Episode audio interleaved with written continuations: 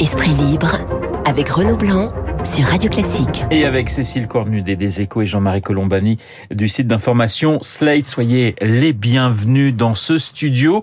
On va commencer, j'ai plusieurs sujets euh, importants. On va commencer euh, sur euh, le foot, le Qatar. juste Jean-Marie, l'image que vous conservez ou que vous avez en tête depuis le début de la compétition? Ben, pour le moment, c'est évidemment l'équipe d'Iran, le silence des Iraniens, parce que d'abord, c'est une manifestation très courageuse puisqu'ils sont menacés. Il y a, je crois, quelque chose comme 14 000 arrestations en Iran et autour de 400 morts à ce stade d'après la comptabilité des Nations Unies. Donc euh, on sait bien que ces joueurs-là, au retour en Iran, seront inquiétés. Et donc ils ont eu ce courage de, de, manifester. Alors par ailleurs, il faut se souvenir que, comme le disait euh, Vincent Duluc, je crois tout à l'heure à votre micro, euh, c'est la Coupe du Monde arabe. Donc, euh, ce que nous on ressent, c'est-à-dire le boycott ou les gestes, etc., ça ne concerne, ça nous concerne. Ça concerne les Iraniens parce qu'ils sont en lutte pour leur liberté immédiate, et ça nous concerne nous parce qu'on a des problèmes avec euh, les droits humains, le respect des droits humains au Qatar. Mais le, le reste de, de, à la fois des participants et puis de tous ceux qui vont au stade n'est pas là. Ça ne, ça ne signifie pas qu'il ne faut rien faire. Alors ça concerne, ça concerne. Euh, vous disiez les Occidentaux. Alors un peu moins les Français d'ailleurs que les Allemands ou les Anglais parce qu'il n'y a pas eu de, manifestations du côté de l'équipe de France. Il y a eu ces propos assez étonnants euh, d'Amélie Oudéa Castera, qui veut voir les joueurs de l'équipe de France, Cécile, euh, s'engager davantage c'est assez étonnant. Alors c'est en contradiction avec ce que dit la Fédération française de, football et surtout avec ce que nous disait Emmanuel Macron il y, a, quelques jours en disant ne politisons pas le sport. Écoutez, je crois qu'on l'a pas encore tellement regardé, la ministre des Sports euh, Amélie euh, euh, Oudéa Castera, mais c'est une sacrée personnalité. J'ai l'impression qu'elle a peur de personne. Effectivement, elle dit un peu le contraire euh, d'Emmanuel Macron en signifiant aux joueurs qu'il faut s'engager. Et puis elle est en train d'opérer une opération main propre dans le sport. Je sais pas si on a eu une ministre des Sports avec autant de personnalité. Et d'ailleurs, ça valse les conseillers autour d'elle. Hein. Manifestement, elle est très dure aussi dans sa gestion personnelle. Mais elle s'en est pris à, la Fédération euh, de, française de football. Ah bah, la Noël Le Gret en voilà. demi. Hein. On sent qu'effectivement... Tout à fait. Donc, euh, il n'y a pas une intervention où ils sont pas euh, en conflit. Le, le, directeur du mondial de rugby aussi, qui a dû partir pour des questions de management. donc, sincèrement, elle, elle s'attaque aux piliers, à des indéboulonnables du sport donc peut-être que de dire un mot contraire à celui d'Emmanuel Macron, c'est pas ça qui lui fait peur. Elle est, non politique et je pense que c'était moins le problème d'Emmanuel Macron parce que Emmanuel Macron était en contradiction avec lui-même parce que quand il reçoit et décore les joueurs, qu'ils soient de football, de handball, de rugby, il parle, il dit vous portez un maillot et vous, vous incarnez des valeurs, nos valeurs. Donc euh, si euh, les joueurs incarnent nos valeurs, il faut qu'ils les respectent et qu'ils les manifestent, puisque dans un pays où on n'a pas le droit de porter un brassard en défense des LGBT, euh, c'est quand même assez assez effarant. Et donc, euh, en effet, il y a un problème de cohérence pour Emmanuel Macron. Mais il y a surtout un problème à la Fédération française de football et euh, sa direction, Noël Le Gret, je veux dire, qui est euh, complètement à côté de la plaque et hors de la, comme on dit aujourd'hui, c'est l'expression favorite aujourd'hui, on dit il est hors sol. Mais là, il l'est. Et il a verrouillé l'équipe de France à tort. Et les joueurs ont, manqué singulièrement de courage, alors qu'il y a des joueurs normalement qui s'engagent. Hein, des gens comme Griezmann, par exemple. Sont, sont connus pour ne pas hésiter à prendre des positions qui sont conforme à nos valeurs euh, on attend le prochain match pour savoir s'ils vont enfin se décider à faire quelque chose. Pour l'instant, ils ont répondu non à, la ministre. Voilà, Voilà, Gendouzi qui a dit euh, on est là pour jouer au foot, euh, circuler, il n'y a rien à voir. Prochain match des Bleus, effectivement, contre Mais il commence à y avoir un décalage entre les, joueurs français et les autres joueurs européens de ce Alors, on a parlé d'Emmanuel Macron et de cette politisation du, du foot qu'il ne souhaite pas. Emmanuel Macron avec une justice qui s'intéresse de très près au lien entre le pouvoir et les cabinets de conseil, là en particulier l'américain à McKinsey. Euh, bon, deux informations judiciaires ah. ouvertes hein, par le parquet national financier. La première sur les comptes de campagne d'Emmanuel Macron 2017 et 2022. La deuxième sur les conditions d'attribution de, de marchés publics. Est-ce que cette affaire peut exploser ou est-ce qu'elle va faire pchit à votre avis, Cécile? Euh, Très difficile de savoir, hein, évidemment. Euh, moi, ce que je note, c'est que les juges euh, sont, sont très hostiles au pouvoir. On le sait dans le rapport très conflictuel qu'il y a avec euh, Nicolas Dupont-Moretti.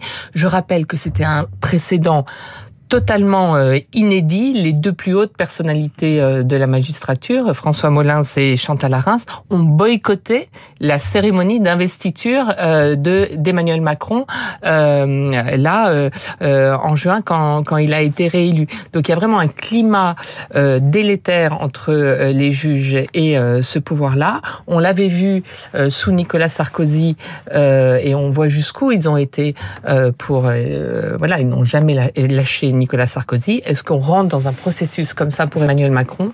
Euh, Ça risque en tout cas politiquement d'être compliqué à gérer. Jean-Marie, ça veut dire que, pardonnez-moi l'expression, les juges veulent se faire Macron? En tout cas, les juges n'ont plus de limites.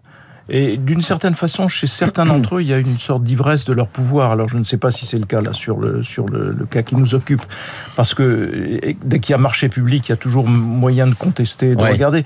Mais ça pose plusieurs problèmes. L'épisode qu'a rappelé à juste titre Cécile est gravissime ils, se sont mis hors système ou contre le système, alors qu'ils en sont parmi les principaux représentants.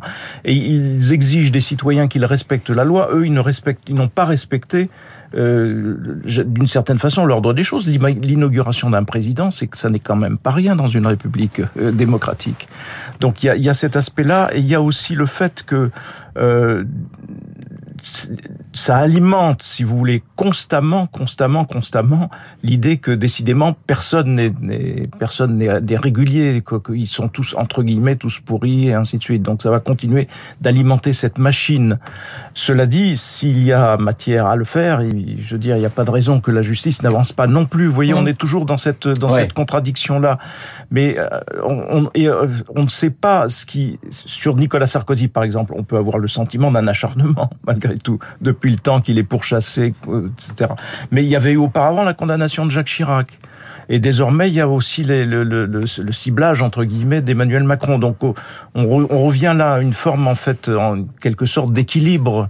Euh, donc, c'est très compliqué de se, de se déterminer précisément là-dessus. Mais c'est vrai qu'on est dans un climat d'hostilité de la part des magistrats vis-à-vis du pouvoir ou vis à -vis des pouvoirs qui est totalement inédit. Alors on voit évidemment le rapport compliqué entre la justice et euh, les politiques. La justice et certains politiques, je pense à Adrien Quatennens, parce que les, choses se compliquent énormément euh, pour lui avec les nouvelles accusations de, de son épouse.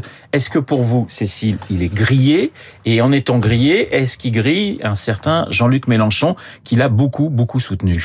Alors je suis très embêtée de, de, vous répondre parce que là, pour le coup... Et vous allez me répondre quand même. Oui, je vais vous répondre. il y a un problème pour moi quand même de respect du travail de la justice. C'est un peu contradictoire avec ce qu'on venait de dire, mais quand même, il faut que la justice... Et là, tout le monde fait comme si la parole euh, de la femme de Quatennens valait jugement. En tout cas, tout de suite, Olivier Faure, le patron du PS, lui a tranché, a jugé, a dit plus question que Adrien Quatennens revienne euh, au Parlement. Donc politiquement, euh, c'est vrai que c'est Kramer contre Kramer en fait finalement cette histoire. Ouais, elle est, elle est terrible cette, cette histoire. Et d'ailleurs, contre parole finalement. Ça, ça, nous met toujours très mal à l'aise nous journalistes parce qu'on rentre dans les détails de la vie privée, c'est terrible. Mais politiquement, à partir du moment où les chefs de parti et où la Nupes est en train de se déchirer sur ce sujet, ça devient un sujet euh, en soi. C'est vrai, il y a deux problèmes. Euh, Adrien Quatennens, je vois pas comment il va pouvoir revenir au Parlement, alors qu'en fait, là, tout le monde programmait qu'il puisse revenir en janvier. Et c'est un énorme problème pour Jean-Luc Mélenchon, qui ne dit rien depuis les, les propos de, euh, de la femme d'Adrien Quatennens, qu'il a soutenu jusqu'au bout. Ça pose la question de jusqu'où on va en amitié. Est-ce que c'est une faute politique de pas l'avoir lâché? Là, maintenant, je pense que c'en est une, parce que c'est les autres partenaires de la NUPES qui, sont en train de le lâcher. on voit le, PS qui a taclé quand même très fortement en disant et donc qui tacle euh, forcément Jean-Luc Mélenchon. D'une certaine façon, c'est un peu de bonne guerre parce que si vous reprenez le texte d'Olivier Faure, c'est exactement au mot près ce qu'aurait dit euh, la France insoumise s'il s'était agi de quelqu'un venant de la droite ou peut-être même venant du PS. Parce que la, la, la, la France insoumise en l'espèce, est prise à son propre siège. C'est l'arroseur arrosé en quelque sorte. Mais oui, parce qu'ils étaient en avant sur euh, la fermeté, les condamnations, l'exemplarité qu'ils mettaient en avant, leur exemplarité qu'ils mettaient en avant et qui est prise aujourd'hui en défaut. Donc ça, c'est c'est le premier problème qui, qui, vient, qui vient à l'esprit. Mais par ailleurs, pour rebondir sur ce que disait Cécile, on est très exactement dans cette contradiction-là. On peut se dire, tiens, les juges s'en prennent à Emmanuel Macron, rien ne les arrêtera, jusqu'où vont-ils aller En se souvenant d'ailleurs que euh, une grande part de la Révolution vient de la révolte des juges contre le pouvoir de l'époque, euh, il y a deux siècles de cela. Et en même temps, l'état de droit, c'est le respect de la justice. L'état de droit, c'est de dire, en effet, quand il y a une affaire comme l'affaire Katnas, de dire, ben, déjà, attendons que la justice en soit saisie, qu'elle conclue, et une fois que la justice aura conclu, nous serons au clair sur cette affaire. Donc on a toujours le réflexe, à juste titre, et il faut le préserver, de dire, mais de se retourner vers la justice pour qu'elle arbitre et pour qu'elle juge, parce que encore une fois, c'est au fondement de l'état de droit. Et par ailleurs, ce que je voudrais dire, c'est que on est aujourd'hui dans la journée de lutte contre les violences faites aux femmes, et que on a tellement de retard à rattraper dans ce domaine qu'il faut en arriver, me semble-t-il, à une présomption de véracité quand les femmes parlent. Quand les femmes parlent enfin, il faut leur reconnaître cette présomption de véracité et s'y plier. Il me reste... Vous êtes comme Olivier Faure, en fait. voilà, Jean-Marie Olivier Faure, même combat, je suis pas persuadé, mais bon, c'est un raccourci signé Cécile Cornudet. Si je peux me permettre, ça n'est pas très valorisé. Il nous reste 30 secondes simplement sur la Constitution euh, qui sera inscrite, qui pourrait être, pardonnez-moi, l'IVG qui pourrait être inscrite dans la Constitution. Bah, ça va passer devant, devant le Sénat. Cécile, en, en 10 secondes, c'est possible? Oui, c'est possible. Euh, il suffit qu'il y ait un vote conforme euh, du Sénat euh, sur sur cette histoire. C'est possible parce qu'on a vu que la droite, qui est majoritaire au Sénat, à l'Assemblée en tout cas, euh, ne s'était pas opposée à, à, cette constitutionnalisation. Et après, il faudra décider d'un référendum et on n'en est pas là. Jean-Marie, en Et quand je lis le texte qui a été finalement voté de façon très très forte, la loi garantit l'effectivité et l'égal accès au droit à l'IVG. Je ne vois pas quel obstacle on pourrait opposer à cette formulation qui tout simplement renvoie à l'état du droit tel qu'il est aujourd'hui et tel qu'il a été déjà constitutionnalisé en grande partie par le Conseil constitutionnel. Merci beaucoup Cécile. Donc, non, ce qui m'embête moi dans cette affaire, c'est qu'on sent quand même une politisation, une instrumentalisation de, de l'IVG, voilà. Et ça, ça met quand même très mal à l'aise sur un sujet comme Mais même c'était la recherche par LFI et par euh, sa porte-parole d'un geste historique mais le geste historique, c'est la loi Veil. C'est pas ce qu'on va ajouter aujourd'hui à la loi Veil.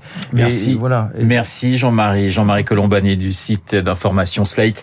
Cécile Cornudet des Échos. Il est 8h57 dans un instant. Nous allons retrouver Augustin Lefebvre pour son journal et pour la